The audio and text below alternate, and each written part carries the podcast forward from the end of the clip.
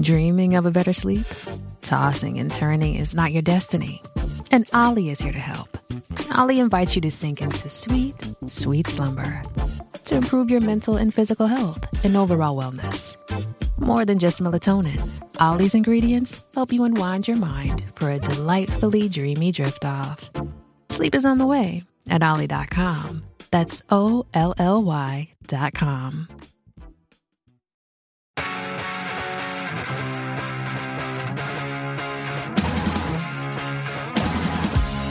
It's Bigfoot Collectors Club with Bryce and Michael.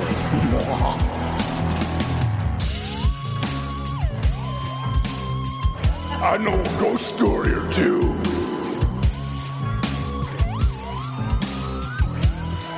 Let's do this. I like that. That's like the Riley Shuffle.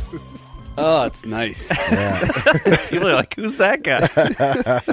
hey, everybody. Welcome to episode 44 of Bigfoot Collectors Club, the show where amazing guests share their personal paranormal histories and we tell tales of high strangeness. There's nothing funny about that. I'm your host, Michael McMillan. With me always is your other host Bryce Johnson. and our trusty producer. Riley Bray. And uh, we were just talking before the show uh, sort of launched into this recording session, um, Mm-hmm. like a lackluster SpaceX flight. we had a little trouble getting started. Uh, this is the lo- guys, we're on episode 44, and I think this is officially the longest relationship I've ever been in. That's we're amazing. coming up on a year. That's amazing, man. Well, I'm gonna get you a nice uh, anniversary ring. What is the Ooh. What is the first year? You ever go like I've been married 15 years, and you always check the internet like third year anniversary, and it's like twine. And you go the like, first, oh, the first paper, I think. couple are right, not, oh, not great. right, yeah, there you go, so something like that. But we'll have Um, to figure what that is. You just heard his voice, and he'll have many more answers excuse for me. us I today. spoke too soon. no, no, please, you Jeez. can't. I just want to give you an introduction and get you in here. Jump the gun a little bit. Uh, today, better than being behind the gun. Like No, I've yeah. been from the moment I woke up this morning. with us today is an actor that I occasionally cross paths with on the set of Crazy Ex-Girlfriend, and he's also starring in a brand new show on Hulu called The Body. nice. Yeah, sounds sexy. Thank you. Uh, everyone, please give a warm welcome to David Hull. Yeah. Yeah, everybody. Thank you, everybody. Welcome to our sad little club.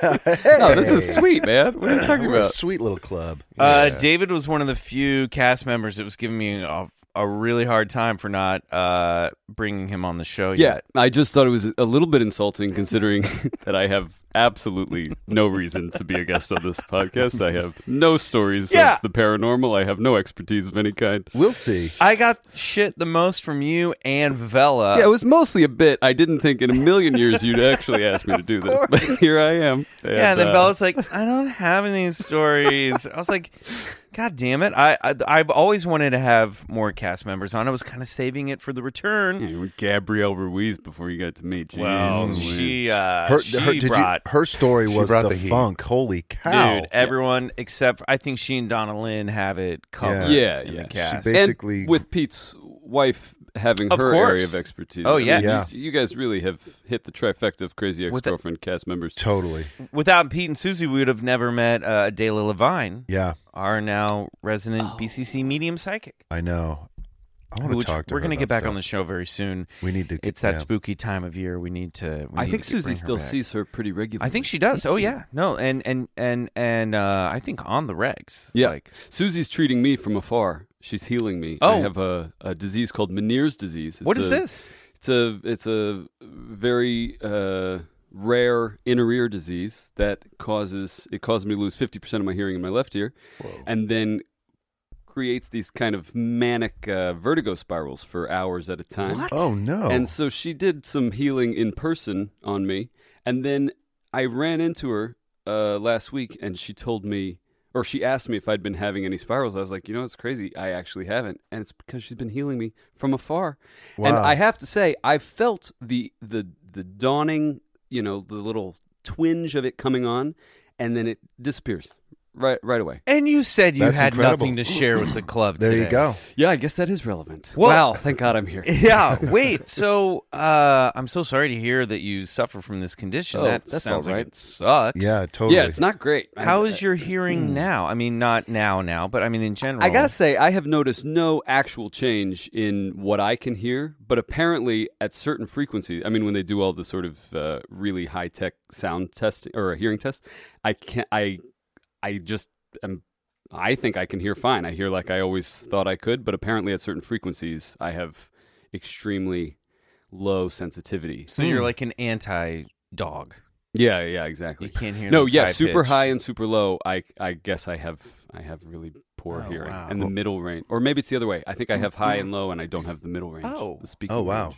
That's very Just in my left, and my right's always been mm, like thirty percent deaf. really. Yeah, I'm so surprised to hear my this. yeah from my childhood. What, what and what caused that? If I don't know. You know. It's just always been like I remember sitting in the hearing test in grade school. Did you have to do? This Oh, when you yeah. were- and they you know they set set you up and they say to raise whichever hand you hear the beep uh, which in whichever corresponding ear you hear the beep and uh, i was sitting down and i raised my hand and she was like we haven't started yet um, it's when you hear the beep that you raise your hand i was like right yep i, I had totally just imagined a beep because i was so nervous Of about course. hearing it uh, so i guess i Turns out you've just been totally misdiagnosed because of raising your hand. just, a, you just have general anxiety disorder like the rest of us. Right. Yeah, right right you're just Oh, freaking out about we all not got being that. included And is that how you got the nickname David No Beeps? Yep. Hall? no And- beeps all. Everyone, everyone's calling me that. God, thought I'd escaped it. Here we Sorry are. to bring it back. Your mom wrote us an email. Wow. Um, speaking of emails, Yes. if I may, uh, I would like to uh, read a couple emails from our listener files. What Yeah. a nice idea. It's a great idea, Mike. Thank you, David. Uh, you know, we do uh, the occasional listener files episodes, and we just want to make sure that you guys uh, get to enjoy them a little bit more frequently because sometimes they're six to seven weeks apart. Well, and it really brings the uh, the fans into the show as part of the show because uh, you know we love hearing and collecting uh, paranormal stories, whatever they may be. Exactly. And this might be a veiled advertisement for our new phone number that you can call. Oh yeah, that's right. Mm, We've got uh, a Bigfoot Collectors Club paranormal hotline. And that number is oh, 310 597 4803. Leave us a voicemail. All right, so this one is from Jared. Oh, wait a moment. Oh, Let's cue a little music here. sure. Oh my goodness.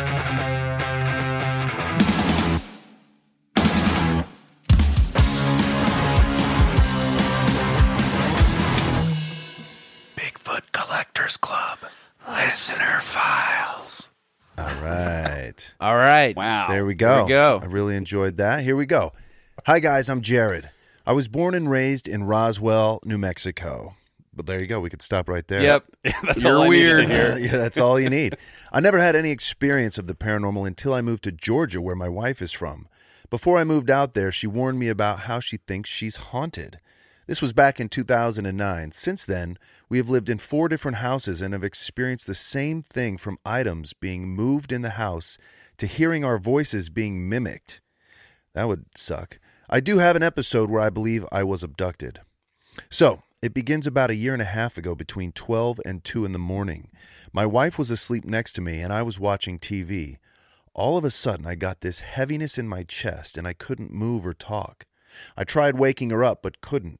I then began to hear a humming sound and then, in one foot, squares my ceiling started flashing like a dance floor, like some squares were on them and some were off. Then it stopped and got quiet. I was unable to move or speak, but then five humanoid figures walked through my closed bedroom door and stood around the foot of my bed. They were of average height and build, but the one in the center was only a little bit taller. I don't know if they had a cloaking device on because all they looked like to me was static on a TV screen. I don't remember falling asleep that night and woke up the next day feeling very not me. But yeah, that's what happened to me, Jared. Jared, Jared's Wow. possessed, dude. Yeah. Jared, you need to see somebody about that. Or as Bryce likes to say, It's time to get regressed. Dude, I See, should I should it's a- become a, a, a regressionist. I'm sure it's only like one or two classes. Yeah. I think it's pretty get much a- an online course Right. you can take in an I'm hour. sure I could I think just- it's just a self-declaration. Maybe. Yeah. You Oh think- man, I, c- I just I can just imagine the late night TV commercial of Bryce.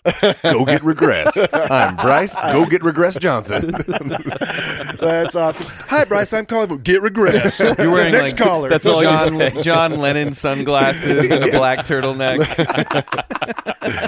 It's time to get regress, love. Half the fun of this podcast has just now become us imagining what Bryce's other job should be, other than being an actor. Uh, Try- I could use some. I just let gotta me say tell that is ya. not the costume I was envisioning, but Oh, I'm glad my you said it. That's very, very. Well, you know, this is a very interesting story. Um, I'm hung up on the dance floor. yeah, on the, the, the, on lights and the squares. tiles of the, the Michael ceiling. Jackson video. That is a- such a cool Yeah, detail. Yeah. that's kooky. I wonder if it's something like the energy coming down from these beings was sort of like rippling, like like sort of like when you're walking across. No, it was you the know, a- ceiling. It was the ceiling. oh, it was the ceiling? Yeah, like a like an illuminated tile dance floor. I'll go some going on and whoa. off.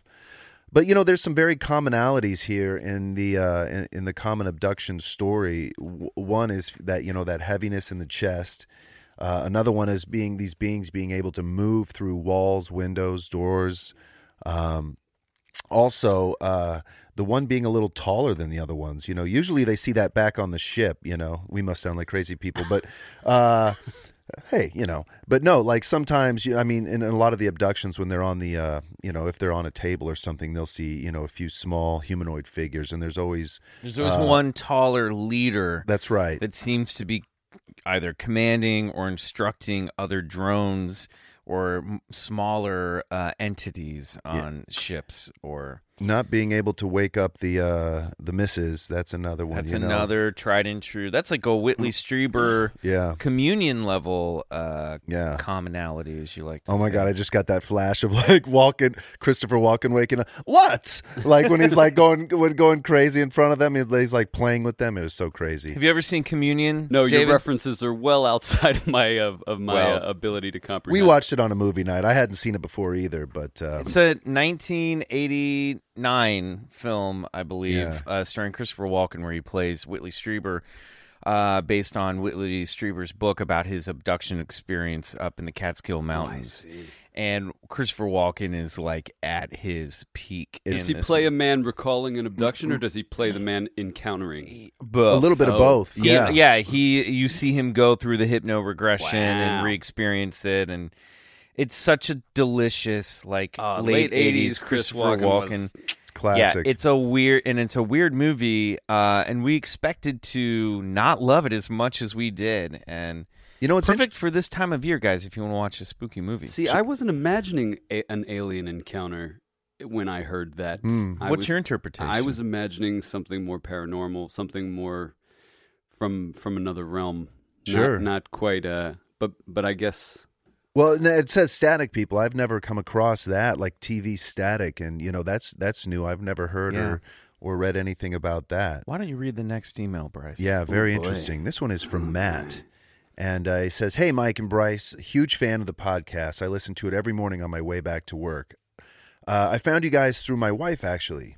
She knows I'm writing my comic book and saw Michael post about Adventure Van, which is sick, by the way. Oh, thanks, man. hey, nice little plug for Adventure Van, a And new told- comic book out now. I did not plan that. I'm like, wait, a I minute. mean you picked these to you be write read. this Uh, that's Why- not why I picked this one. Why is that in a different font? And told me I should check out what Michael's been up to. It turns out Mr. McMillan is some is into some awesome things. and Okay. now I'm hooked. Now we can skip all this. He's also very handsome and talented. he smells great. Smells great. my story. I was probably around 11 or 12. My friend was sleeping over at my house, and as kids tend to do, we stayed up way too late and were cracking each other up. After about the third or fourth time, my mom barged in telling us to go to sleep. We wrapped it up and hopped aboard the Dreamland Express. My room was laid out in a way where you could fit another mattress on the floor next to my bed. If I had to guess, we were asleep for a few hours, so maybe around 3 or 4 a.m. I The hour of high strangeness Totally. comes up again and again. It's that window. Uh, I felt a finger, hopefully, poking me in the Where's your- side. Where where's your are we friend? headed? Where are we? Matt, know. Where's your friend? I know. I waved my hand away and said something like, go back to bed or go back to sleep, Dillhole. After a few more pokes Yeah, to the side, Dillhole. I rolled over in a fit of rage, thinking my friend was messing with me. I turned to see a man entirely made of white noise. I've never experienced anything like this before or since. All I remember happening next was it reaching for me and then nothing. I woke up the next morning as if nothing happened. I casually told my friend about it over breakfast, like, hey, bud, did you happen to see a full grown man made of static walking around last night? He said no. I thought to myself, great, I'm insane now. After this experience, all of the logic I apply to my daily life tells me, Matt, it was a dream. But you have to wonder if we live in a multiverse with many, many spatial dimensions, with an infinite amount of possible situations, who's to say I didn't come across an interdimensional poker guy? Me, that's who. Anyway, It's a great email. that's my story. It's become kind of an urban legend in my friends group, the Static Man. Keep up the great work, guys. Matt. Matt. Doesn't Wow. sound unlike how Jared referred to those five figures at the Exactly. Florida Yeah, Keys bed. yeah, And you what's coupled those crazy- nicely together. Yeah, I think Riley Well, they- was the first one to spot these emails. Yeah, they and coupled themselves. They came in one right after the they other. were back to back. They Yes. came in like a day apart. That's wild. Isn't that, is insane? wild. So that's why I picked those two, and, And I want also for the gratuitous I- Michael. yeah, that just happened to be in there. sure. I That's can't wild. control what people put in these emails. Yeah, yeah. I also like that he's an interdimensional poker guy. Like he's not as in a poker player. Yeah, he no, just likes I, to walk around. I and poke imagined people. cards when he said that. I Yeah. got there eventually. Yeah, I did, I did but- too. Right, totally. I was thinking cards. You know, I'm starting to think more about this this window, this 3 a.m. window, and and how everybody seems to be, you know, in their room or in their bed. God, that doesn't even, you know. Now I'm starting to think about all the uh, the abductions that take place and people driving in their car, sometimes even in the daylight hours. But um, perhaps there's something in that window where you're close to REM sleep, and they, you know, the the DMT is releasing, you know, from the pineal gland to to, to kind of In your spur brain. that and from your brain, which you know they think is what uh, releases sometimes during you know deep hypnagogic sleep, REM sleep or whatever, which might and trigger some- released during birth and birth death, and death, right? yeah, which is the strange times of. Uh, you know, and that's all from uh, Rick Strassman's book DMT, the Spirit Molecule. Mm-hmm. It's a good but- book. Have you ever read that? I David? haven't. I was just going to reference Michael Pollan's book on psychedelic drugs because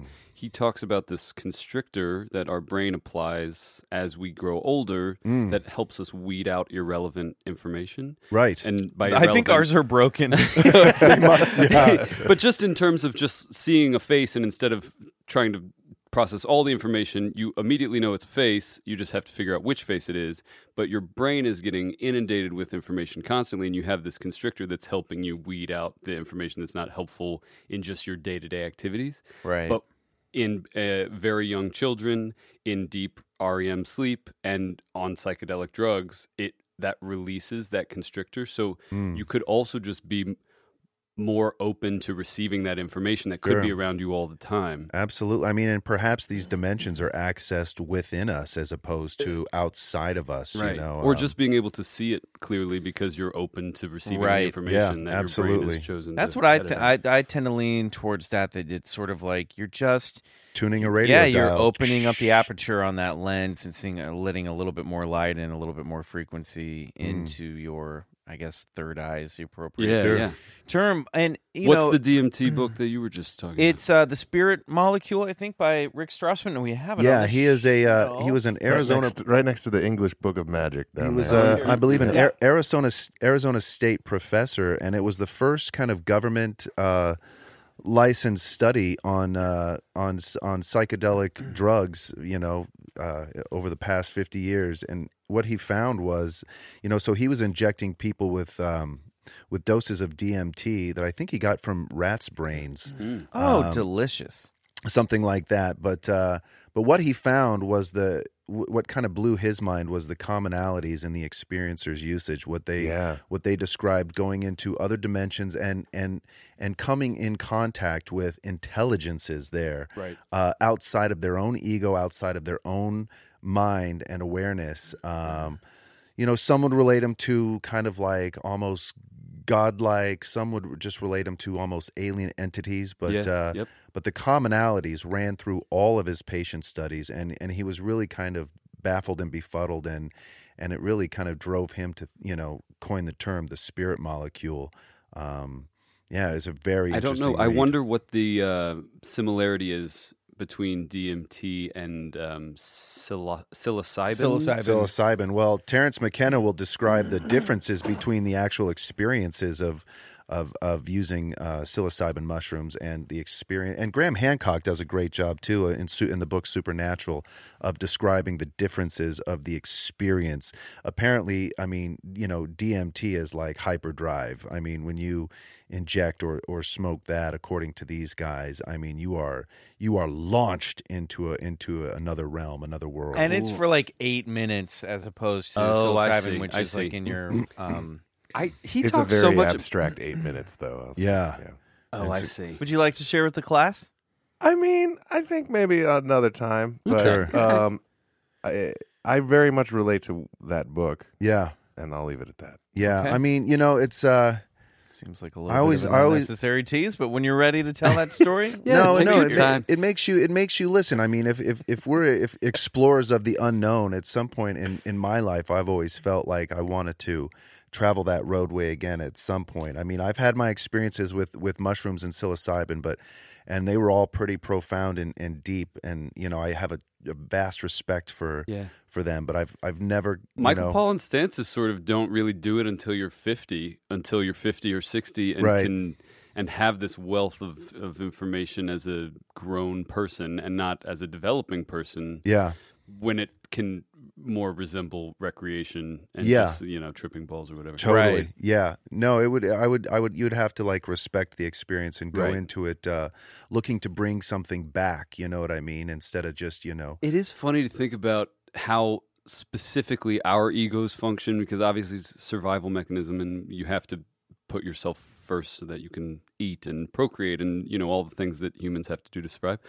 But because of that, we have these pretty narrow blinders on and then coupled with the fact that we live in these sort of very specific socialized structures that it, to zoom out to really let your brain zoom out is terrifying. So I understand people referencing bad trips and things because it can be really daunting. Oh. Yeah. But I think if you can respect it and open your brain to it, it could be very enlightening. Everyone everyone describes it that way. Well, Yeah. and when you add on the uh, social uh, programming that you experience from different cultures, Right, right. Like drugs are bad, which Right, you know exactly. they can be very destructive. Obviously, again, we talk about this stuff. We're not saying run out and do this stuff, but that, and then if you come up from a uh, Christian upbringing and you're Right. like hearing, you're like, oh my gosh, what if I'm in hell? And what Hmm. if I'm in? You can easily interpret it, interpret things in sort of a from a cultural point of view that may or may not be helpful. Right. And death Um, it is scary can and f- yes.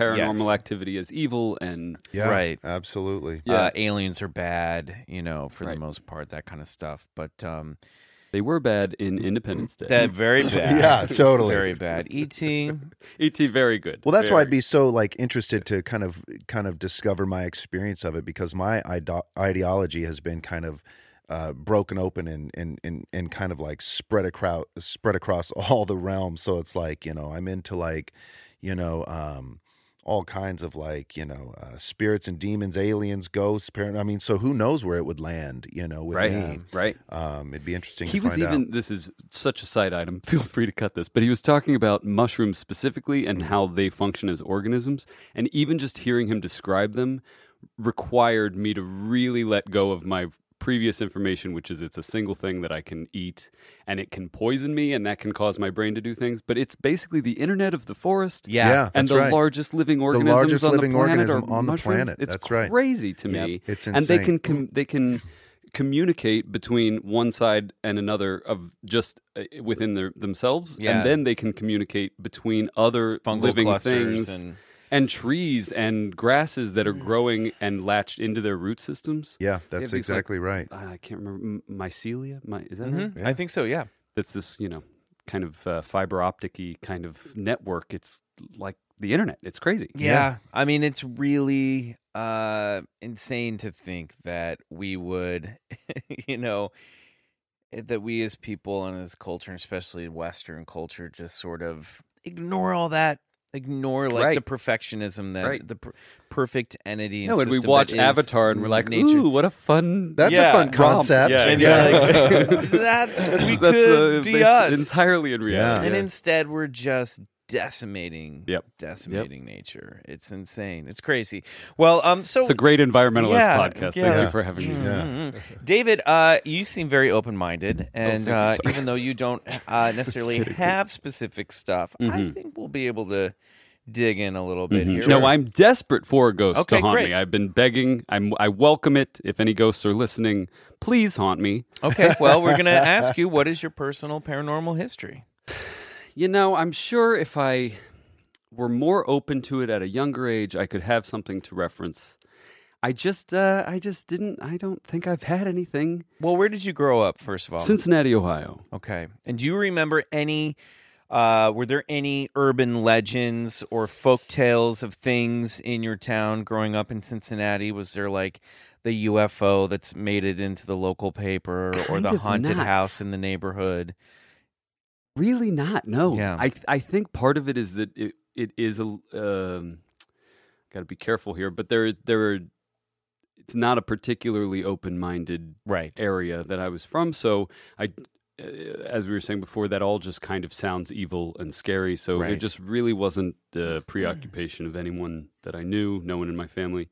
When I got to New York, I lived in New York for a while and I did theater, and those theaters are all legendarily haunted. and Exactly. I mean, that was my I've had so many people. question. Tell, there was this uh, s- show that I did at the Al Hirschfeld Theater. It's called now. I don't remember what it used to be called, but uh, there's apparently a little girl who haunts one of the aisles, and she walks up and down that aisle. And I can't tell you how many people have told me that they've seen her, and they've all described a similar dress. They've all described a similar height. They've all, uh, I think, some of them unknowing of other people who have told the same story, referencing this thing. But I, I like uh, walking through the aisles in the dead of night, praying that she would come to me. "Ah, Yeah. and she refused me. yeah. How's that make you feel? Yeah, boy. Even ghosts won't haunt. me. But did you, as a child growing up, were you e-, ever infatuated with horror movies or what scared? Like Again, what scared my you? good Christian upbringing forbade that. Okay. Uh, but I liked. I mean, I liked haunted houses. I liked the the kind of camp of Right. scare tactic and the performance aspect of it. But I, I just didn't really ever. I never really thought about What, it. uh, if I'm, I may ask, what what denomination were you raised? Southern Baptist. Oh wow. Mm. Okay, what's that like? Uh, You're speaking to a Presbyterian. Yeah, sure. So extraordinarily conservative, just uh, you know, much more conservative. But it, it was like a part gospel church, Uh-huh. part uh, good Christian values. Church Any in- fire and brimstone? No, Was no, the- no, no, no. no, no. Even like That's good. the devil's out to get Oh you. well, yeah, all okay. of that. All right. Yeah, yeah, sure. Well, all the the kind of standard, uh, the standard apocalypse Ooh. forthcoming. Make sure you're in the right camp before that happens, Oh. kind of thing. But not in a not in the sort of uh, uh, theatrical way that I used to depict Right. it. Was Mm-hmm. It's Armaged definitely the through line. were you was your church did your church preach that like the second coming was gonna happen in Imminent. this lifetime oh, Yeah, so yeah. and how was that how did that affect your imagination growing up Yeah, I guess I had a I had narrow m- more narrow confines than I think I had realized because so much of my upbringing was rooted in that and so much of my value system was rooted in that and so much of my thought about the world around me was rooted in that and like a pretty precise good and evil and a pretty precise to speak uh, about ego again like we were talking about but from our viewpoint as us being the right ones and everyone Right. else being wrong It was Right, like pure, right. pure ego but you know there was nothing beyond that that really uh, entered into my even periphery wow Fascinating. do you think it was limited because of did you do you feel like it sounds like you're pretty sheltered yes yeah growing up Yep. yeah Like- no we weren't allowed to play secular music wow i had no idea You even were- yeah, this is good fantasia is that what it's called Yeah. Yeah. Fanta- fantasia yeah Yeah. uh, i because got of nine on bald mountain sorcery in Fantasia, right? out of my depth here on this one. Okay, But go on. Fantasia, it's an animated film Yes. starring a wizard played by Mickey Mouse. Right. Basically, yes. Uh, and uh, I got it for my, I don't know, eighth birthday or ninth birthday or something from my aunt, and my mom made me take it back on account of the wizardry. Wow. wow. Well, it wasn't that good. It was one of the only films I walked out of when I was young. I was like, What? yeah, I was expecting go. something else. I was like, Sort this of is- non-narrative from what Yeah, I- it's yeah. classical music. It's basically like early classical music videos, but it's beautiful. Yeah, well, it worked out. Um, Yeah. And there's like a badass. There's also a scene called Nine on Dragon. Bald Mountain. There's a badass like devil that like appears over this giant mountain Not and my like house. makes ghosts dance in the palm of his hands. Wow, Um, that's dark. yeah, it it is actually it's one of the darker moments in Disney animation. and I it's- remember the early one. I mean, Dumbo and Pinocchio and all of them have these really dark dream sequences. Oh yeah. Y- You know, it's funny because Disney was um super religious Midwestern himself, brought up very by like a Bible beating Yeah. uh, salt of the earth father, and so he had sort of those values in quotation marks implanted in him. Mhm. Uh, but then also he was obsessed with the macabre. Like there are lots of like there's that dancing skeleton uh, black and white short that he did. There's Night in Bald Mountain. There's some like really weird dark stuff that he was he was definitely into, which Yeah. was really fascinating. Always Yeah. fascinating. There He is was a little sort of out a- there. There's a Christian. I think that's a f- an easy way for the pendulum to swing with the Christian upbringing because you spend so much time talking about evil, you spend so much time talking about life after death, you spend so much time talking about the impending apocalypse. Right. That I think there is. It is sort of roo- it's rooted in you to obsess about it, Right. But also to keep it at arm's length. it's it just l- it's just for me it's I feel like it's the perfect recipe for repression. you know, like I remember yeah. because I my upbringing was not that strict, but we definitely, you know, we had to go to church every Sunday. Yep. And I remember as a child, I would I and this was also like, oh, maybe you had some anxiety issues going on, but I remember laying awake in bed at night, and I apologize to our listeners, but uh, uh no, but I just remember laying It's awake. masturbation. no, no, I wish. No, Thank you. I'm glad you said it. I wish. I mean, I think some people will take offense to what I'm about to say, but I remember as a kid, think I was like the worst thing I could think is the phrase "fuck you, God." you know what I mean? Oh yeah, sure. And then that would start playing on my in my head on loop. Yeah. Wow. And I'd be, it would be like, try not to think that, Right. and then you would think that, and then I would think thinking that was gonna Right. be really bad for me, and it was gonna mean that it was punishing. Then I'd be like, but God knows that I don't really mean this, and I would lay awake and just obsess Classic. over that, start crying. I couldn't sleep, and it's just like, you know what? Just th- maybe this kid doesn't need to go to church. Maybe we can just teach him Right. moral values, to respect and love his neighbors, Yeah. and It really you know, cracks open the psyche. You know, you it's- become yeah. you become existential in a in a, in a certain aspect. Uh, It caused I know the feeling. it caused a lot more problems for me than it did it- than it brought comfort you know Mm-hmm. um i don't know but do, do you still carry around any of that baggage when did you kind of break out of that program I shed a lot of that guilt uh, in my late twenties. really Yeah, it took me a while because we oh, it was a really s- we were a really strict household. My siblings are still pretty devout, um, and my my my older brother's raising his children in very much the same way that we were raised. And you know, it's hard. It's hard because it seems like by saying that that isn't what worked for me, that isn't what offered me comfort, that isn't what gave me a good moral structure. It seems inherently judgmental of the people for whom it does work, which Right. I don't mean it to be. It Right. seems like it does really work very well for my brother, and it seems like for he and his wife, that's how they'd like to raise their kids because it worked so well for them right but there that lack of judgment doesn't go both ways because they judge me very much for for having left yeah the whatever that is the yeah that that narrow path wow That's wild.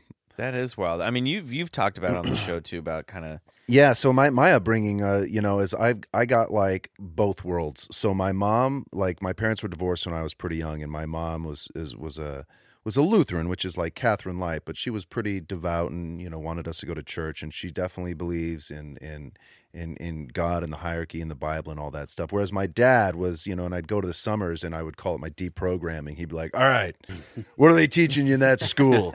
and I'm like, "This and that," and be like, and he would, you know, because he was an atheist through and through, um, which is like its own religion in, in Uh-huh. Sure. a sense. You know what I Sure, mean? yeah. He- Like they're they're se- very serious about Yeah, there there being strict nothing. boundaries yeah, there. narrow Yeah. confines Yeah. either way. Yeah. So it really kind of tore my my psyche apart. And just like you, staying uh, awake in bed at night, it really, you know, it. it I I guess I've just always wanted to know what the truth is, or as close as I can come to it. Yep. So you really start to explore both sides, and and then it really just cracks you open like an egg. You're like, well, th- this maybe this is true, Yep. or maybe that's true, but uh, Yeah, and it's asking you to have these really high-minded existential conversations Without a with yourself when you haven't even really figured out how to have the the narrow social structure conversations with Right, yourself. You're right, like so right. true. dealing with these really abstract, Yeah, uh, high-minded notions. Yeah, I, I think I guess the thing that I find I that must be for people who it really works for, and what I would wish in any type of religion that I would practice is that it ex, it expands my universe, it expands my world, it expands my imagination, it, it expands my acceptance. Because to me, that's really the only model that I can understand of what a god or deity would be is some someone who really is truly enlightened that's like loves loves creation, loves existence, loves the mystery of life and it's like let's go on a kick-ass adventure into thinking about all this stuff and exploring. let me ask you this though: if there if Existence. there's this deity that loves all, can't a deity love evil as well? oh, sure. I mean or or I I, I Uh, yeah. yeah. I mean I see what lo- you're saying. love in terms of like I I guess what I'm getting at, you know, because for isn't it the dark that shows us the light? And so, you know, it has to all kind of coexist together. You know what I'm saying? yeah.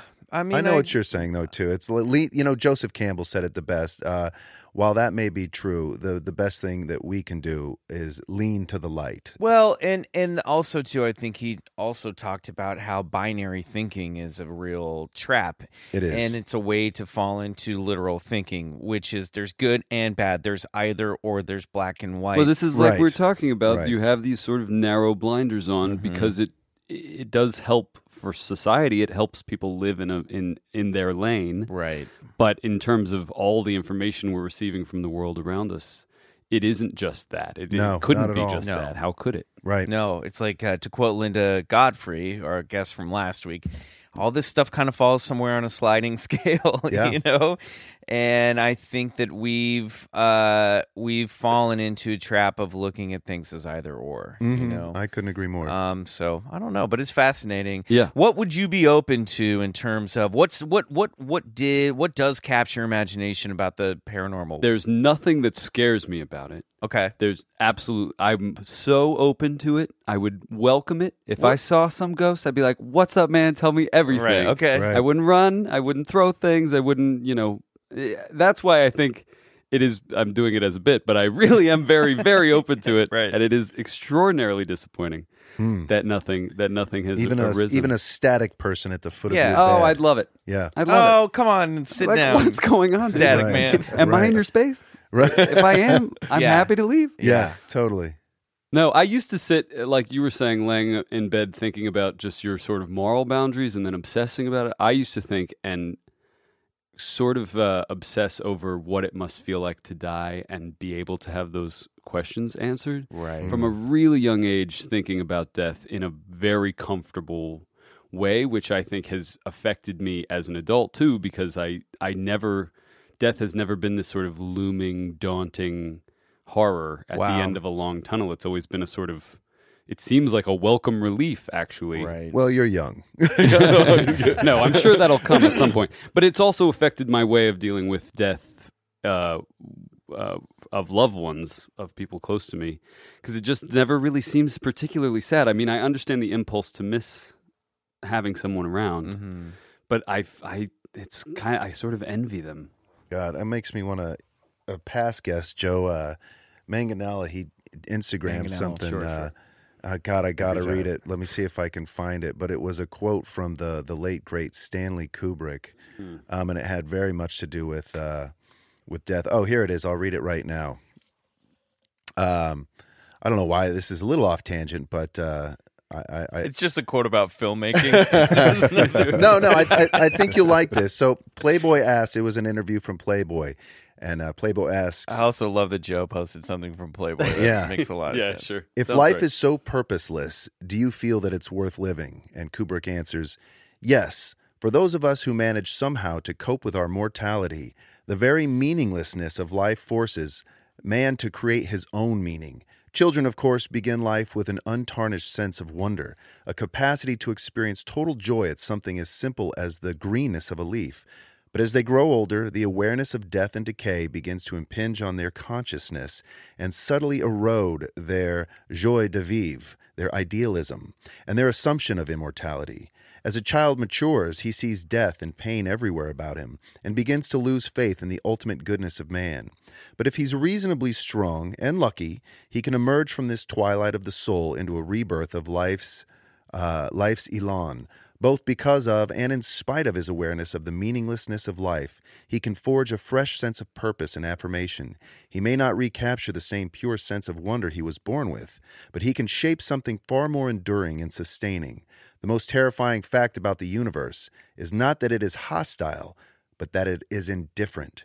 But if we can come to terms with this indifference and accept the challenges of life within the boundaries of death, however mutable man may be able to make them, our existence as a species can have genuine meaning and fulfillment. However vast the darkness, we must supply our own light. That was all on an Instagram post. Oh, Boy, that was Yeah. a long quote. It was, it was, but I, How I do you squeeze all that? you got to really zoom in. it was, yeah, it was, it was a It's a tiny very read, It was fine a tiny print. read, but uh, I think that was apropos about what we were talking about. Yes. Yeah, completely. And there, and also uh, brought up as well to bring in full circle the uh, the wonderment of being a small kid, which and and having your Yeah. eyes open to everything that the spectrum has. To Yeah, Yes, before you've applied that constrictor. Yeah. Whatever that's called, I wish I knew the name of it. Well, you know what? We'll call it David David Hole constriction. the constrictor.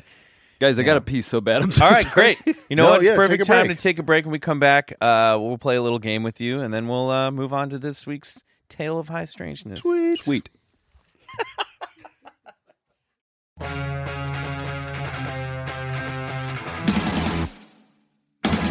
And we're back with David Hall, Yes, good afternoon. star of H. I guess I don't know when they're listening. almost at HBO's Hulu's new Mm. show, The Body. Mm. Which Hmm. Are is- you the body, David? I'm or- not. Okay. I am not, although my mother thought that I was, as if I had asked her to watch something I had done where I played just a dead corpse that gets dragged around. That's the, the premise of the Gotcha. movie is that a dead corpse gets dragged around for two hours. Oh wow. really? Yeah. Uh, but it's Halloween, so no one, everyone just thinks it's a prop. Oh, interesting. And so she was like, I didn't realize you had such a big part. Oh. I was thinking like like body, like Jesse the Body Ventura, Oh, no. somebody who's in great shape. No, because no. David's Nor was in I that excellent body. shape. Gotcha. Okay. I was neither body. gotcha. that is hilarious. well, we can't see your face, but you're so good in this. You are a major character. The titular character. You are. Oh my god. integral to the plot. All right, so this is a game we call bullshit or believe it. It's rapid fire. Can't wait. We uh I'm going to list the things Bullshit. that you may bullshit. Great. So you, You say got bullshit it. or believe He it. gets the concept. Yeah. got it? Bullshit. On your mark, hmm get set. Ghosts. Bullshit. Ghosts. Oh, believe it. UFOs. Believe it. Bigfoot. Bullshit. Angels. Bullshit. Gnomes. Bullshit. Fairies. Bullshit. Unicorns. Bullshit. Loch Ness monster. Believe it. Alien greys. Believe it. Parallel universes. Believe it. Reptilians disguising themselves as humans. Bullshit. Mermaids. Bullshit. Heaven. Bullshit. Hell. Bullshit. Dogmen. Hmm. Hadn't really thought about it. Uh, instinct is bullshit. It would Go be. with your gut. And then wait till you hear about Dogmen. Yeti. Bullshit. elves. E Bullshit. ESP. Believe it. Chupacabra. Bullshit. Demons. Bullshit. Atlantis. Like the Lost continent of Atlantis. from uh, mythology. Yeah. Oh God, I don't know. I don't know it that well. I'm gonna go bullshit. Time travel. oh God, isn't that just a construct of the mind? I don't know. I think I believe it. I mean, I believe that there's a way to do that. Life on other planets. You're not asking me to expand on these. We'll come back. As you said, rapid fire. I have more to say. Life on we'll come back. Life on other planets. Sure. Yeah, believe it. Life after death. Bullshit. Okay. Whoa. I All was, right, that was, cool. I was surprised. I got some questions in here. Well, my my life after death bullshit is is more like life as we know it after death. If Yeah. you know what I Right. mean. Like, does my spirit in my form go somewhere and continue David to Holmes- live Does your on? personality Chilling, yeah. survive? No, but I I believe in energetic transfer, and I believe that w- our energy and our matter. Cannot be created or destroyed. That's right. So we must exist in some capacity. great. awesome. Um, Well, I, li- I liked your answers. I was I was glad to hear you. Uh, you had some belief in some of those there. Atlantis. Atla- Atlantis. pretty s- pretty uh, straight I bullshit. guess I feel better about myself. yeah, Atlantis struggled with a little bit. because I'm a mermaid man. I know. I'm a mermaid man. That's another T-shirt. I'm a mermaid man. Uh, yeah, at le- I just don't. Self-made, self-mermaid man. Self-made mermaid man. I'm not. Uh, I'm not familiar enough with the mythological tale of Atlantis. Aside from that, it's Well, well, a, it- lost. Continent. Yeah, it was mentioned in uh, in Plato's writing and Mhm, uh, mhm. where else? Uh, the famous uh, sleeping prophet Edgar Casey uh, described uh, the lost city of Atlantis. Mhm. And as the story goes, it was kind of like it was uh, it was destroyed. Their technology overpowered their their civilization, and and and they were thrust into a cataclysmic deluge. Kind of like And, uh, uh, Noah's flood times like a thousand. Right. Right, But but if so- a civ- uh, like super advanced civilization had sort of Totally. brought upon their own destruction. Yeah, Oh, I and, Uh, see. and a few of the high priests uh, managed to escape, and uh, and from there came up uh, to the deserts uh, of uh, where's Egypt? Yeah, is that Africa? I was going to say that sounded wrong though, uh, but anyway, and uh, and created the mystery schools of the Atlantean mystery schools, where some of the Egyptian high priests uh, became initiated, and um on and on it goes. And so there is a there is a an underwater land somewhere. Yeah, yeah. There's a well, there's Not with mermen necessarily. not- But Right, but yes, Not I alive. think that you could underneath find- Oh. the Atlantic, they underneath the Atlantic uh, or something like that, you would be able to find um, remnants of the uh, the ancient I city. guess I have no real reason to disbelieve that. But you know, they found remnants of who knows if it's in the might be Atlantic too. bullshit. Did- I- I, mean, there's all kinds of underwater uh, megastructures too. Like what's the one in Japan? Well, the sea levels have risen, so- Yonaguni or something like that. oh Uh, yeah, Ha- uh, J- Graham Hancock has done a whole new book on uh, on underwater Mm-hmm. structures and and uh, and Mm. monuments. I have a follow up question about uh, their technological advancements that Mm-hmm. then wreaked havoc on themselves. How did that include sea level? Uh, well, it was it was uh, it was thr- some say- some say it was a volcanic eruption that uh, uh, Oh, sunk them. that sunk them. Yeah, Oh, the, I the see. entire city or was an explosion. or an explosion or a meteor or something like that. yeah, well, that Uh, certainly could could uh, have happened. yeah, I mean, who knows? or some sort of but it was a water city. it was weapon like, of mass uh, destruction. that- totally. But blew two high themselves up. priests escaped. Um, uh, uh, a major- uh, like a, a lot of a Oh, lot- several high several priests. yeah. Until- escaped. Two wacky high priests taught them how to That's dance. fall on CBS. That's the really condensed, sloppy version. But yes, All right. Yeah, I have no. I, I have a second follow up question. Does it have a? Does that story have a moral implication? Does, is there a is there a reason for that story having been told? Oh, it's it's a it's a great question. I don't know. I th- I think uh, what comes to mind is one has to be aware of how fast technology progresses when our spirituality lags Uh-huh. behind. You know, Or that, you know, a warning to civilizations of like civilizations rise and they fall. Nothing is forever. The reason I ask is because a lot of tales with a moral sort of a moral compass reading mm-hmm. have existed through so many societies because they're relevant stories that teach relevant lessons, and then over time become these more literal, um, uh, these literal products of people's imaginations. yeah, So they become less figurative stories that teach lessons and more precise literal Yeah. things that may have actually happened. That's, no, it's interesting to think about. Uh, um, I know um, in in Plato's writing, he took it as literal literal fact that this this that there was this civilization and that this city existed How long before Plato was this supposed to I have think happened? even thousands thousands of of years. before. yeah, We'll look into it. I have some We need to do- research to do. Yeah, we do too. Okay, uh, we're gonna take a very brief break, and when we come back, it's time for high strangeness. Hey, it's Kaylee Cuoco for Priceline. Ready to go to your happy place for a happy price? Well, why didn't you say so? Just download the Priceline app right now and save up to 60% on hotels. So, whether it's Cousin Kevin's Kazoo concert in Kansas City, go Kevin, or Becky's Bachelorette Bash in Bermuda, you never have to miss a trip ever again. So, download the Priceline app today. Your savings are waiting. Go to your happy place for a happy price. Go to your happy price, Priceline.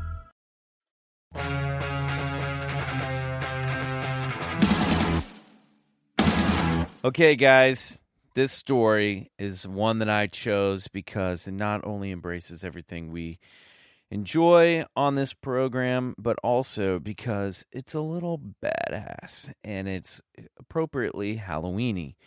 Um, maybe one of the more far fetched cryptids we've uh, ever examined here on the show, but it's included in uh, Linda Godfrey's book American Monsters, which is what inspired me to uh, pick it this this week. This is the story of Bat Squatch. Bat Squad. Believe it. oh wait, yeah. On May 18th, 1980, Mount St. Helens erupted, rocking the state of Washington in the largest volcanic event in U.S. history. The explosion shot 80,000 feet into the air, shaved off a side of the volcano, and caused the largest landslide in, landslide in recorded history. In addition to killing 57 people and thousands of animals and spreading ash across 11 states, the eruption may have kicked the door wide open to something unearthly. A giant flying hominid that would come to be known to locals as the Bat Squatch. Legend tells, and I want to emphasize the word legend here because I could find no eyewitness accounts of this specific cryptid before 1990. But according to local legend, folks started witnessing a strange, hulking creature with leathery, leathery type bat wings flying around Washington state not too long after the eruption. Now, our listeners know that this is the uh, this isn't the first time a shadowy winged, winged creature would be linked to a local disaster. Sure. I'm speaking, of course, of the Mothman. Mothman, who was spotted in Point Pleasant, West Virginia, around the time that the Silver Bridge collapsed on December 15th, 1967, killing, uh, leading to the deaths of 46 people. Also a hulking creature with large Yep. muscles. Hung out around an old TNT plant. Must go to the same gym. But the creature ruling the skies of Washington state was no moth, and it definitely was no man. Hell yeah. If legends are true, and this monster was indeed seen in the passing in, uh, in passing glances by locals beginning uh, after the eruption of Mount St. Helens, no one would get a real good look at it until 1994. And That unlucky witness was a teenager by the name of Brian Canfield. On April 16th, 1994, Saturday night, Ryan was driving in his pickup to his home in the rural community of Camp One near Mount Rainier, Washington. Now, that name, Mount Rainier, should set off a few bells for our listeners who remember our Kenneth Arnold story from a few weeks back. Sure. One of the very first modern flying saucer uh, uh, witness accounts happened over Mount Rainier, Mm. Washington. So, this is an area of the country that has a lot of paranormal activity. This is Mount St. Helens. Well, The the, the this eruption was story. Mount St. Yeah. Helens. This story takes place near Mount Rainier, which is in Washington. How state. long after Mount St. Helens eruption? 14 are we years. Now? Okay. 14 That was in years. 1980. But l- there, if you look now about the Bats, Bat Squatch, they say that people had been seeing something like this since 1980. Now, where these eyewitness accounts are, I don't know. Uh, Brian Canfield. But we got Brian Canfield's, uh, and we're going to get into that. Okay.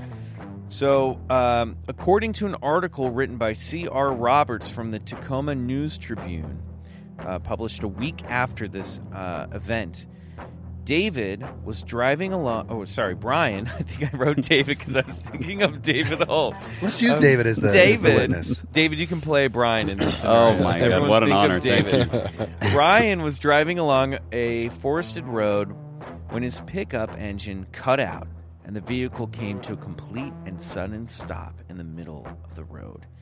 Quote, between the edge of the forest and a clear cut, scrubby field. That's from the report from the, uh, the News Tribune. Assuming it was the result of a bad carburetor that had been bugging him all that week, Dang thing. Brian was about to get out and take a look at the engine when something truly batshit crazy happened. Descending straight into the spotlight of his truck headlamps came a large winged creature.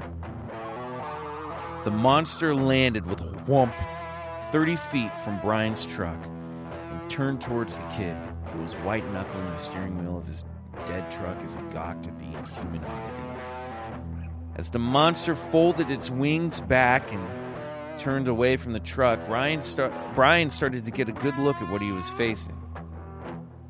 The monster was nine feet tall, Hmm. with blue fur, yellow eyes. I have a little helper here by the name of by the name of Nova, who just cleared my computer screen. uh, he was nine feet tall, blue fur, yellow eyes, tufted ears, broad shoulders, and a muscled human like torso with clawed feet. Brian told the reporter this It was standing there, staring at me like it was resting, like it didn't know what to think. I was scared. I felt the hair raise on me.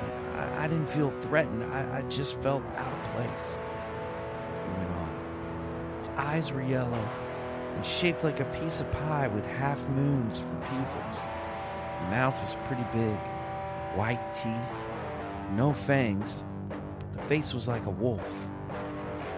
After several otherworldly minutes, Brian said the creature looked back at me and started flapping its wings. The wingspan, he said, was easily the width of the road. The monster lifted back into the air slowly, rocking the truck back and forth in its wake. And then the monster disappeared into the night sky. According to his interview with the News Tribune, Brian's truck suddenly started working again. He sped home, woke his parents, and told them what had happened. Both parents vouched for their son, saying that his hair was, quote, still standing on end when he told them the story. Brian's mom uh, made him draw a picture of the creature, and the family grabbed a neighbor who was familiar with the woods and a shotgun and headed back to the spot where Brian had seen the creature. Those are some pretty believable parents. you know, you gotta love them for that. Yeah, they like totally. I mean, according you can re- and you can go find the uh, original article is out there. You can read it, and they were like hundred percent supportive of their son. Love that. Um, Here's a gun. yeah, let's get the gun. Actually, he told his dad, "We got to get the shotgun. There's something out there." But of course, the monster did not make a return appearance that night. Brian went to school the next day and started sharing his exciting story. And of course, he got made fun of a lot, but also he had a few close buddies that believed him. And that's when Brian coined the term, the name, Bat Squatch, to describe to describe this hulking beast with wings. I that see what had he did. seen. Mhm. He's about the Half size bat, of a half Bigfoot. Sasquatch. I Yeah. see. You put them together. I see, It's Brian. not too mm-hmm. shabby, if I say so myself. Okay, Brian. Uh, and the um, C.R. Roberts, the reporter, he believed him as well in the article. He said, uh, This kid really seemed to believe that he saw what he saw. And this also took place on the heels of the late 80s and early 90s satanic panic that was taking place, where communities, uh, and especially Christian communities, were becoming very scared of the influence of heavy metal and Dungeons and Dragons. Um, This is around the time of the West Memphis 3 case and the murders that happened in, uh, I think it was Arkansas, um, where goth kids and kids that listened to heavy metal were being accused of being falling under the powers of Satan. And so it's funny because in this article, you can read uh, C.R. Roberts was like, Brian's a good kid. He doesn't drink. He doesn't listen to heavy metal. Right. He doesn't play Dungeons and Dragons. He's not into drugs. This is not Um, Satan This latching is, his yeah, claws this into isn't young man. a uh, satanic influence here. This is a kid who is otherwise just a good student and uh, a nice kid, and uh, he encountered something that he could could not explain. Um, super ripped super jacked. Yeah, hell yeah. hot squatch. Well, and it's funny because it I come know. this this comes back uh, years later in 2009. Uh, and this is according to uh, both the Mysterious Universe website and Linda Godfrey's book, American Monsters. Two men were hiking on Mount Shasta in Northern California, not too far from Mount, not too far south from Mount St. Helens and Washington State when they saw something emerge from a cavern in the mountainside and take off into the sky. This creature was covered in dark fur, and the men said, with the body of Hulk Hogan. Okay. Very specific.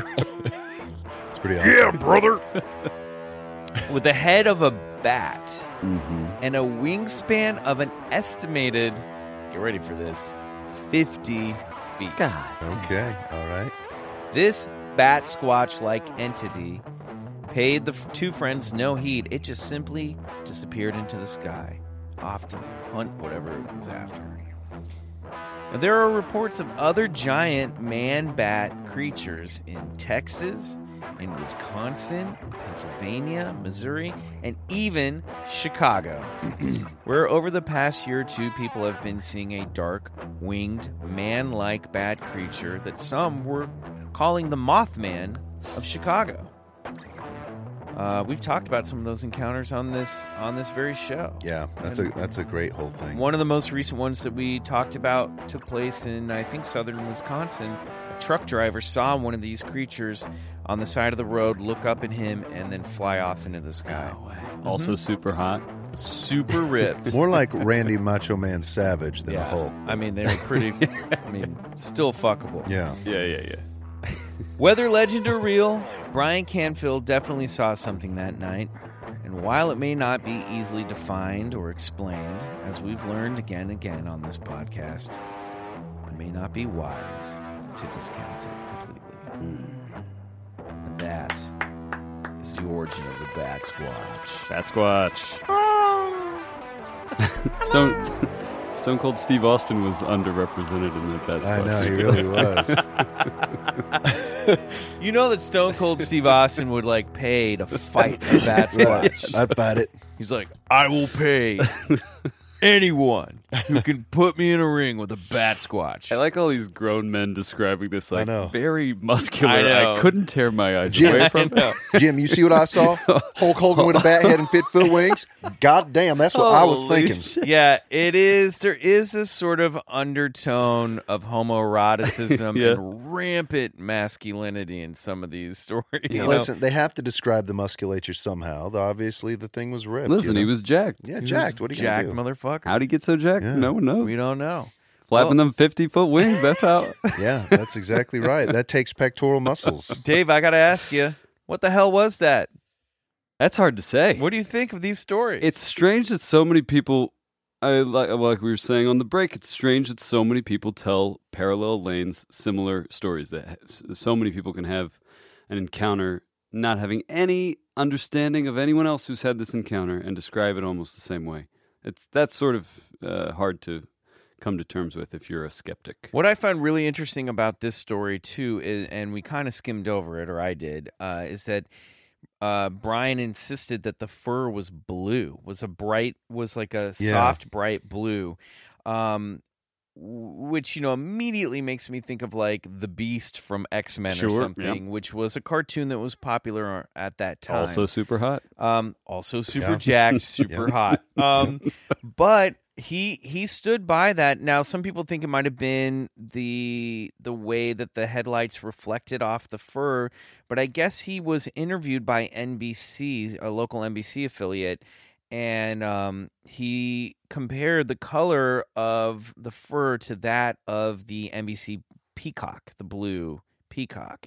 So he kind of was like, it was bright blue, this thing, which is a really fascinating because I none don't of know those if any- other none of those other encounters Yeah, like the reference sat- a blue being. Well, they say yeah. I think there was there was there's another encounter of someone who supposedly uh saw the um the creature uh but it seems to be universally decided that it's a hoax so I didn't include it.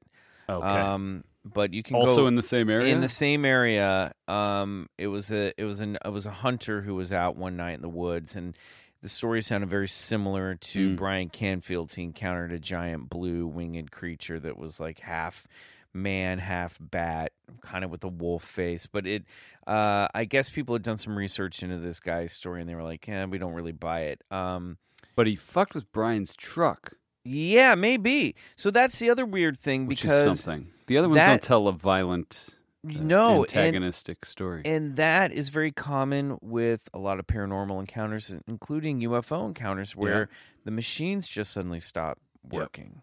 Um, now the lights didn't go out; the headlights were still working, but the engine stopped. Didn't it say he s- he jumped on it and shook it? Well, no, when when he when the creature took back Oh, off, it the just shook turbulence his- of the I wings see. rocked the truck back and forth. I got you. And when he landed, it was like a big loud whoomph and like kicking a bunch of dust up into the air. Mm. Um, but it's a very it's a it's a weird one. I don't know. What do you ma- what do you make of this, Bryce? Um, Had you heard of the Bat Squatch before? I haven't heard of the bat squatch. Um, you know, it's trying to be open minded here. no, I uh listen, you know, I think of like stuff like the Thunderbirds, these giant winged creatures that people spot. I uh, I don't know. It, it's almost like there's a there's a dimension that exists that houses all kinds of uncanny creatures, whether that's in the mind of the beholder that helps um, crystallize these beings into life. I have no idea, but there seems to be a whole array of uh, of of winged creatures now. Um, yeah, you almost like I mean, maybe it's his interpretation. I I, I think of the Mothman, honestly. Yeah. Like you know, I I mean, I say sometimes, like uh, if it enters into the lexicon and you can s- kind of subconsciously creep into your brain without you even acknowledging, and you see something that looks like something, and you reference whatever you have in the catalog Yeah. of your mind. Yeah, absolutely. I mean, I I don't know. I don't know. I, I, are you asking me if I think it was a Sasquatch with wings? Um, probably not. I don't know. No, I don't think it is a Sasquatch, and, and in fact, it doesn't really describe him as being a Bigfoot. I think this was a teenage kid Yeah. coming up with like Trying to coin a cool trying name. to c- come up with a cool name for it. Um, I don't think it's related. It's misleading. I That's think all it's I'll probably- say. It's just it's misleading. I think it whatever does this roll right off the tongue. It though. It's does. Well yeah, done. I think it's probably more in Brian. line with uh, some of the dogmen like creatures that um, have been seen in Wisconsin and Illinois, or the Mothman. I think it has more in common with that. This to me feels interdimensional. Mhm. Um, this feels to me, you know, um, going back to that idea of of does it take the user to help manifest what this thing looks like? You know, we've brought it up on the show before, but like it is all about a glamour, something that is a supernatural being that will look one way to one person and another way Mhm, to another mhm, person, mhm. depending on what the witness finds frightening or what the f- eh, you know and that came up there was a i think that was in um harry potter as well um that wasn't it there was something in a in a cabinet that the kids Mhm. had to face in the dark arts class and Mm-hmm. Well, once yeah, they it's op- whatever your worst fear. oh, whatever your is. worst fear is it takes that on Yeah. so i think there might be some type of interdimensional or paranormal logic at play here that could that could be that i don't know it's a slippery slope Mm-hmm. Mhm. because once you start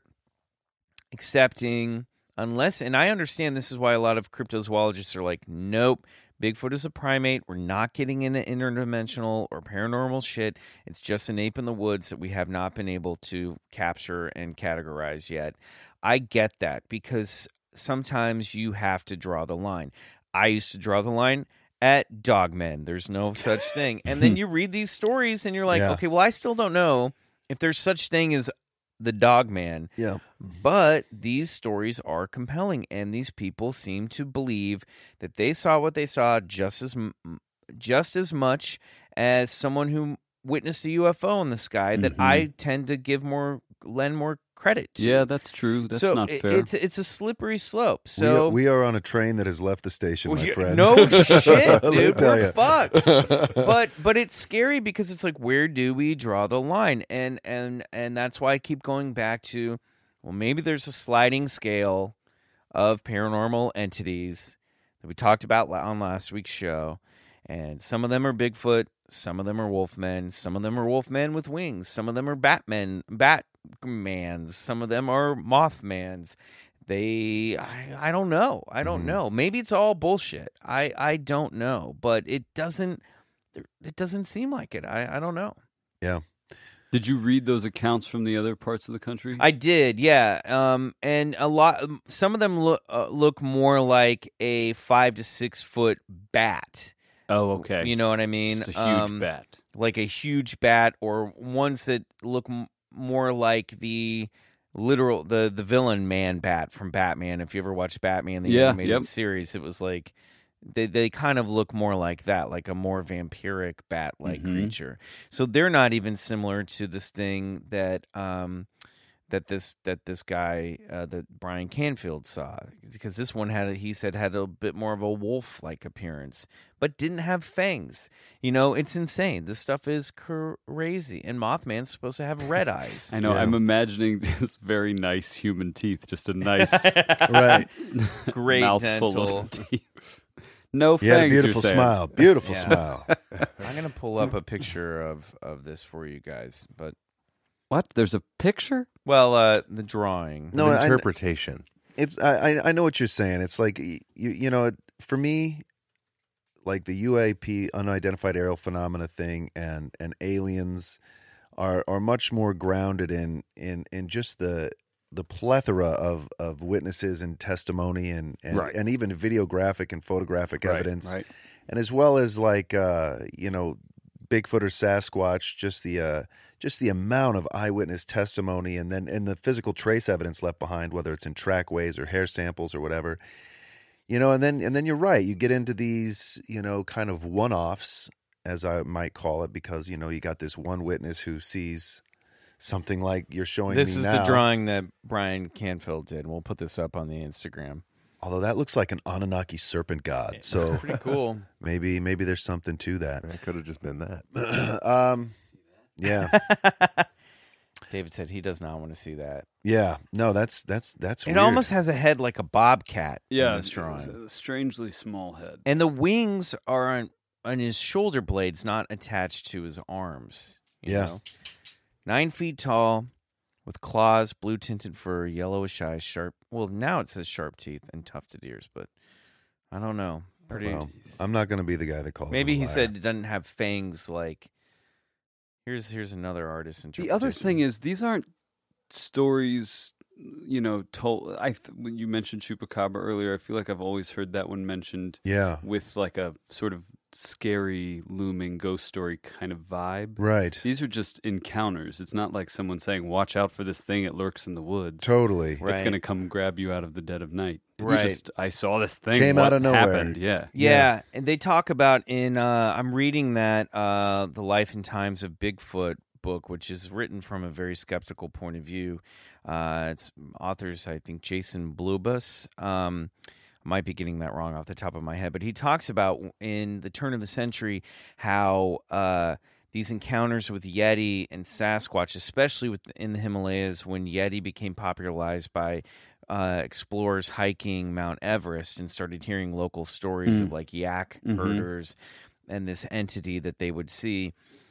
He- He said that there there was something that sort of happened, and David, you're totally ni- onto something where up until the turn of the cen- of the 20th century, a lot of these stories of boogeymen and stuff had much more of a ghost story narrative. Mhm. And what's what made the Yeti and Sasquatch and a lot of these stories we're now hearing the Beast of Bray Road stuff in the 20th and now 21st century sound so convincing is they are sort of these uh, innocuous like uh, just encounters that seem to this thing crosses the road and you see it or Right. you catch a glim- glimpse of it It didn't threaten It's me. not- it didn't try yeah, and it's- hurt me. it's it not was- haunting your house. I mean, we Right. still have s- obviously Sure, yeah. stories of ghosts that haunt and stuff like that, or UFO abductions that are a little bit more involved.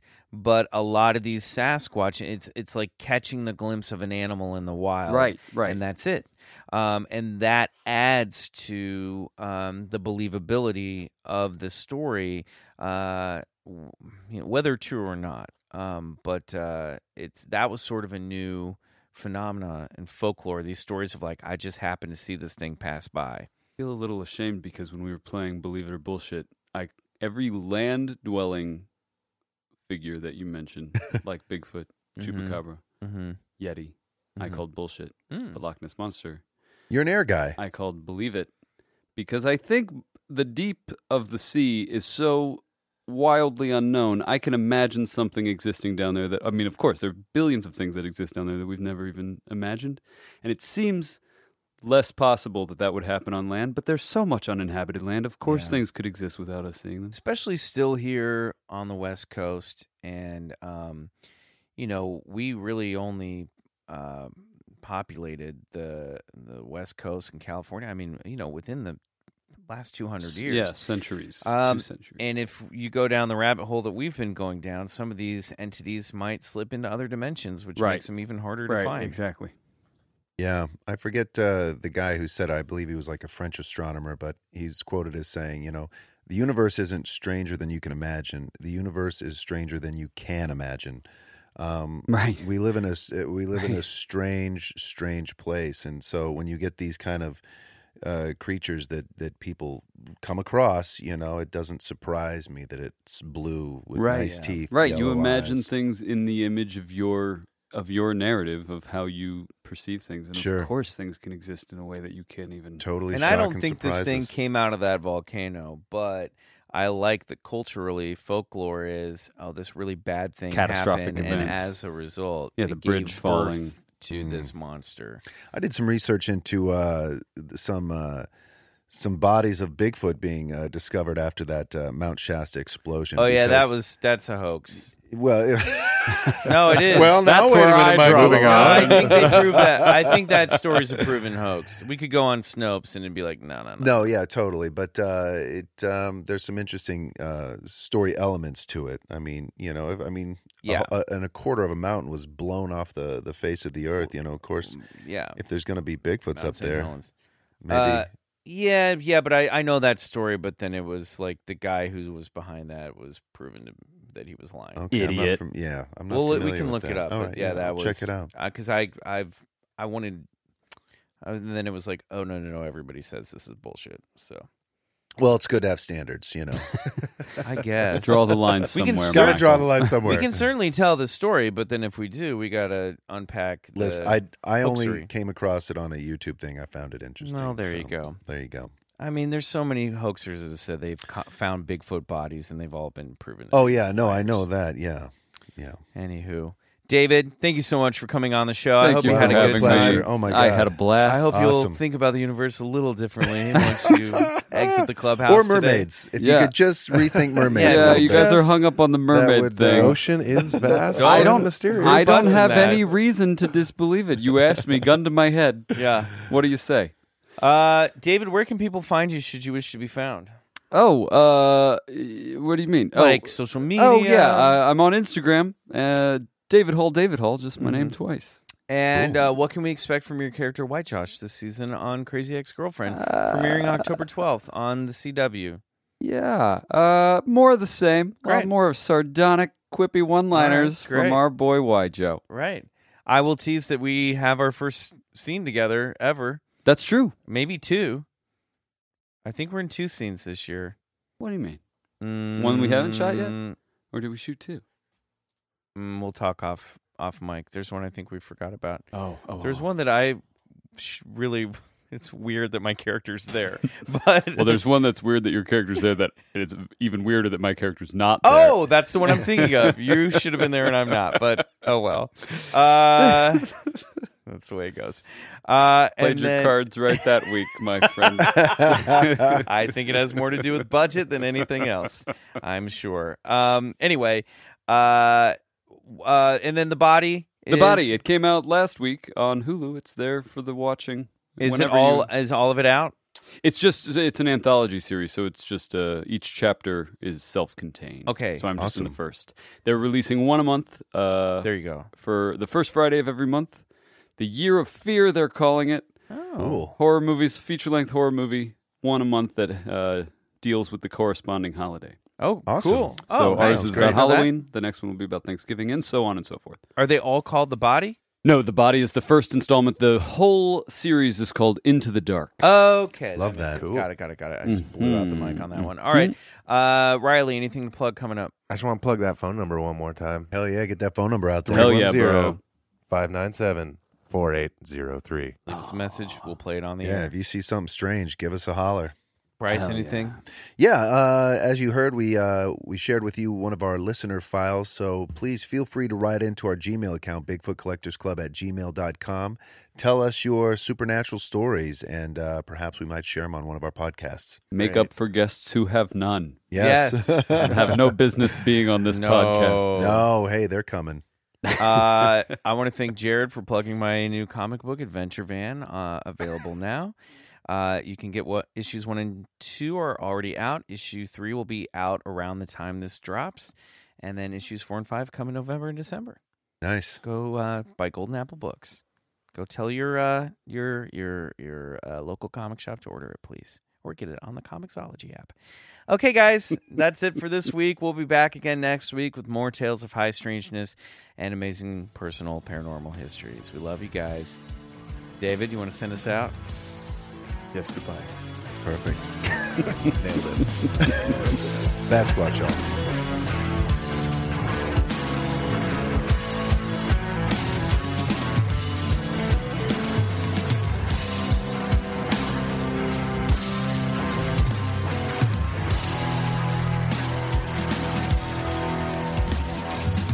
Bigfoot Collectors Club is produced by Riley Bray. Our theme song is Come Alone by Sun Eaters, courtesy of Lotus Pool Records. If you like the show, please rate and review us on iTunes. It really helps get the podcast to more listeners. To support the show, check out our Patreon page at patreon.com backslash Bigfoot Collectors Club and unlock multiple reward episodes every month. Waiting on a tax return? Hopefully, it ends up in your hands. Fraudulent tax returns due to identity theft increased by 30% in 2023. If you're in a bind this tax season, LifeLock can help. Our U.S. based restoration specialists are experts dedicated to helping solve your identity theft issues. And all LifeLock plans are backed by the Million Dollar Protection Package. So we'll reimburse you up to the limits of your plan if you lose money due to identity theft. Help protect your information this tax season with LifeLock. Save up to 25% your first year at LifeLock.com slash aware. Hey, this is Eric Malinsky, host of the podcast Imaginary Worlds. Each episode, I explore different sci fi fantasy genres, talking with filmmakers, novelists, game designers, cosplayers, comic book artists, and anyone who works in the field of make believe. I also look at the fan experience, asking, why do we suspend our disbelief? You can subscribe to Imaginary Worlds wherever you get your podcasts.